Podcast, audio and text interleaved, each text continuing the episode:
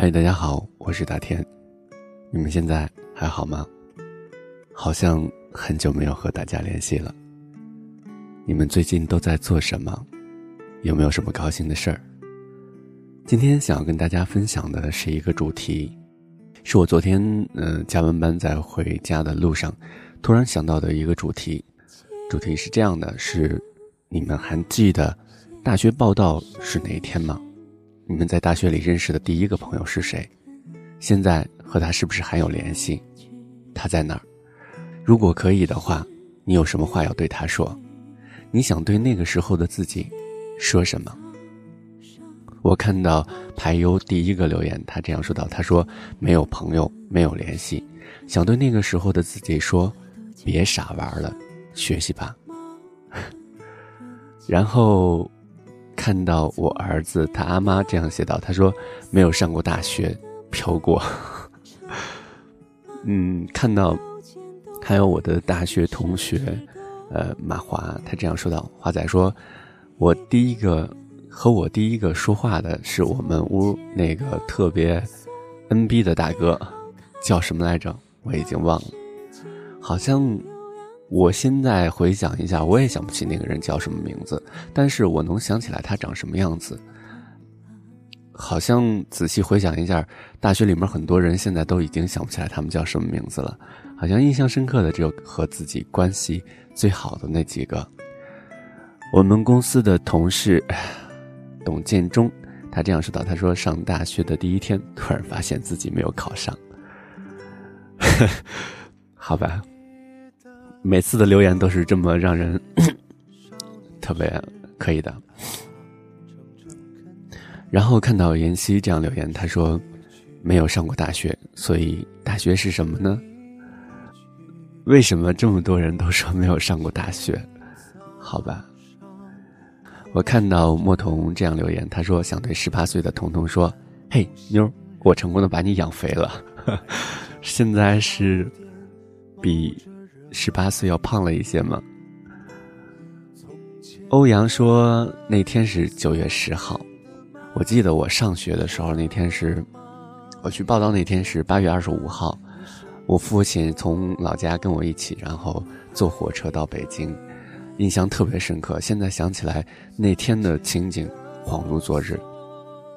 就现在我甚至能够想起我下了火车以后在那个出火车站的那个大厅里的所有的所有的事儿，所有的样子都能在眼前浮现，就一闭眼它好像就是昨天的事儿，可是那是二零零一年的八月二十五号，好像时间过得有点快。我看到十二留言，十二这样说道，他说大学的时候刻骨铭心的暗恋一个男生，后来成为他很好的朋友，一二年的时候还不流行微信，那个时候每天晚上我会抱着手机等着 Q Q 或响或震动的声音，看着期待中的头像闪动，雀跃却又踏实。再后来为了他我努力的学习，从求过就好到拿奖学金，报名参加学校的文艺演出，希望他能够看到我最好的一面。这场暗恋持续了整整两年，以好朋友的身份去经历了一场爱而不得。回首整个大学，还是会很感慨这件事情，那么认真努力纯粹的喜欢，这辈子应该不会再有了。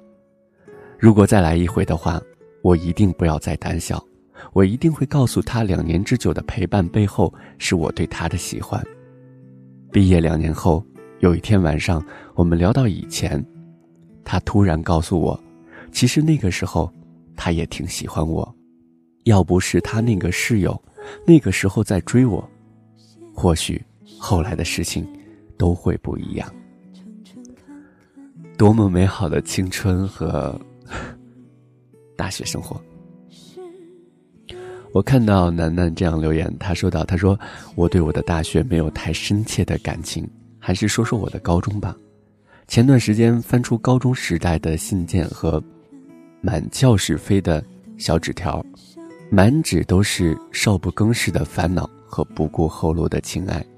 信纸上的人名有些已经在我的记忆里变得有些模糊了，那些细细碎碎的小烦恼也已经完全记不起前因后果，但是那些透过信纸散发出来的青春明媚却依旧轮廓清晰，丝毫毕现。高中时代是我一生中最好的三年，我曾经那么用力地爱过一个男生，他沉郁寡言，写忧郁的文字，爱足球也爱篮球，喜欢下雨天，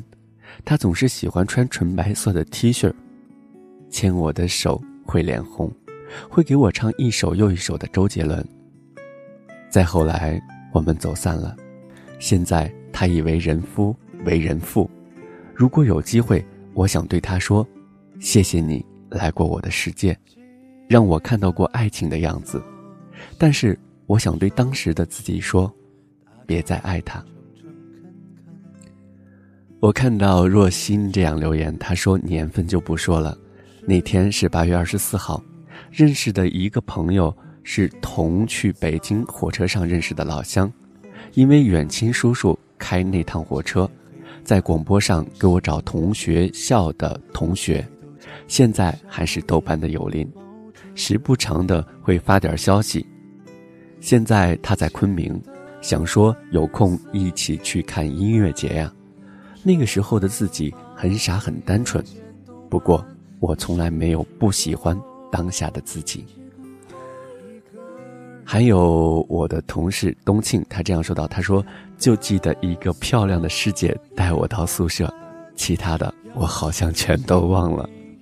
好吧，嗯，我还看到一条留言，是我的小姑父，他这样留言，他说突然看到发现我没有上过大学。其实没有上过大学，在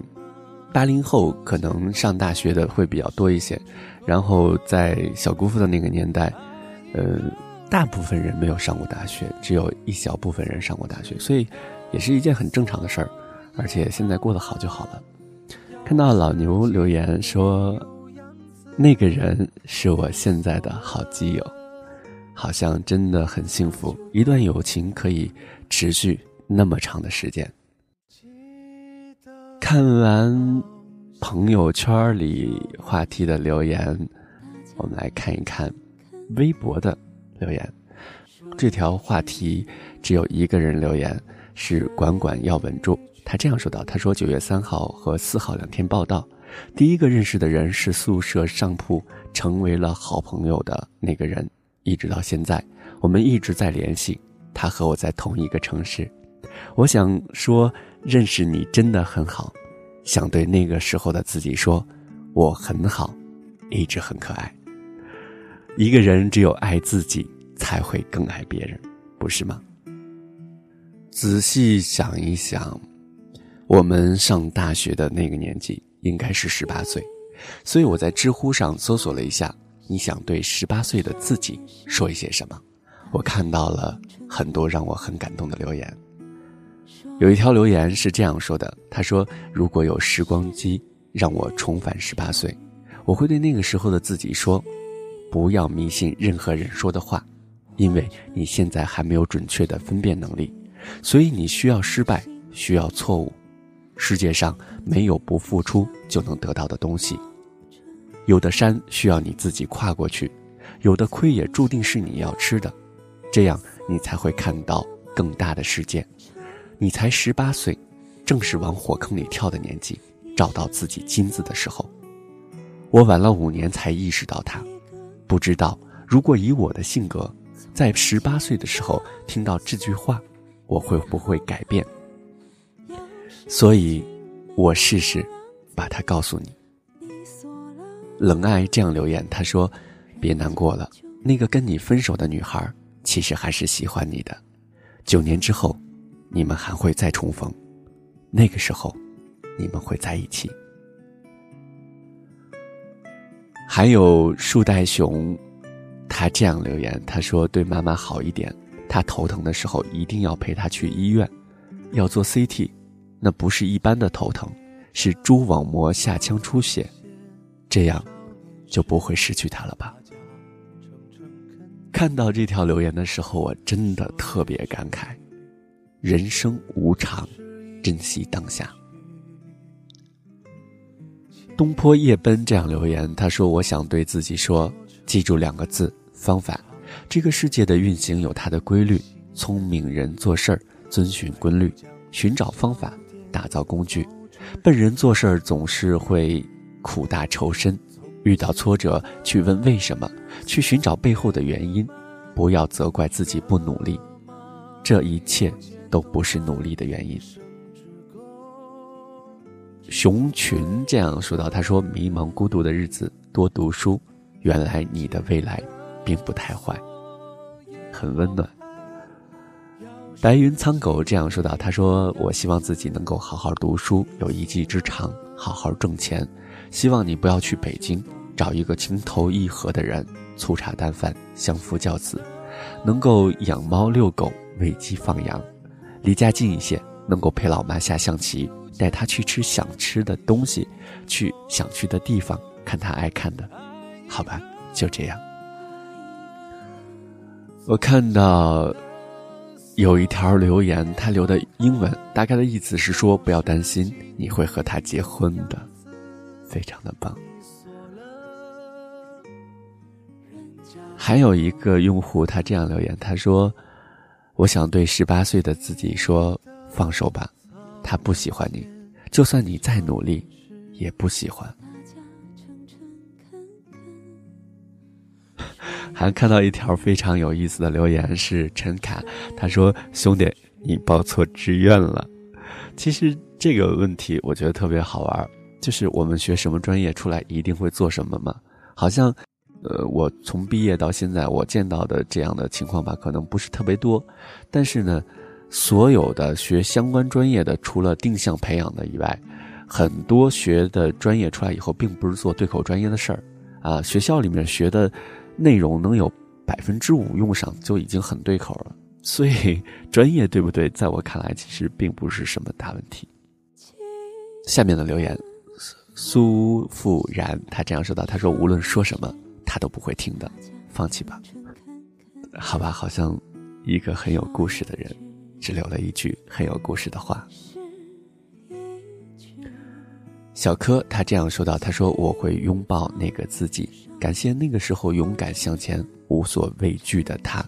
成就了现在的我。如果可以回到十八岁以前，我唯一想做的事儿可能是改变，是告诉那个自己，有机会就去争取把握，不要迷茫，不要害怕，勇敢迈步走向过去，不要想那么多，勇敢一点，不要要求太多，问心无愧就好。其实这句话不仅仅是十八岁，我觉得就算我现在三十六岁也一样很适用。可能这句话适用我们所有的人，所有的年龄段吧。看到破天他这样说到，大量买入比特币在二零一三年十一月二十五号的时候开始逐渐抛售。想要发财是吗？朱金慧这样留言，他说：最近刚巧和闺蜜聊起我们认识几年了，正巧就是在十八岁的年纪，有什么好的建议啊？学一切你想学的东西，无论是什么，只要你感兴趣，只要你把时间花下去，总会有所成效。其实也适合放在当下，学你想学的一切东西，只要是你心里想学的，等五年之后去看，总会有所了解。鲁迅说过，花十年的时间研究一个领域，不能称之为一个专家，至少也可以成为这方面的学者。现在想做的就是这样的人。非常好的建议。其实看了很多的留言，总结一下大概是关于学业、爱情、金钱、家人、激励、身体、旅行。关于学业是要好好学习，不要把时间浪费在游戏上。关于爱情是赶紧表白，不要放手，谈场恋爱。关于金钱是买彩票，投资潜力股。关于家人是好好陪伴他们，忍让包容。关于激励是勇敢的面对，勇于尝试，勇于失败。关于身体是让自己有一个健康的体魄。关于旅行是间隔年旅行，环游世界。大家可能已经听到我这边有非常嘈杂的声音，同事们都来了。今天的节目到这里就结束了，感谢你的聆听，我是大天，下次节目我们再见。爱一个人，从前的锁也好看，钥匙精美有样子，你锁了，人家就懂了。记得早先少年时，大家诚诚恳恳说一句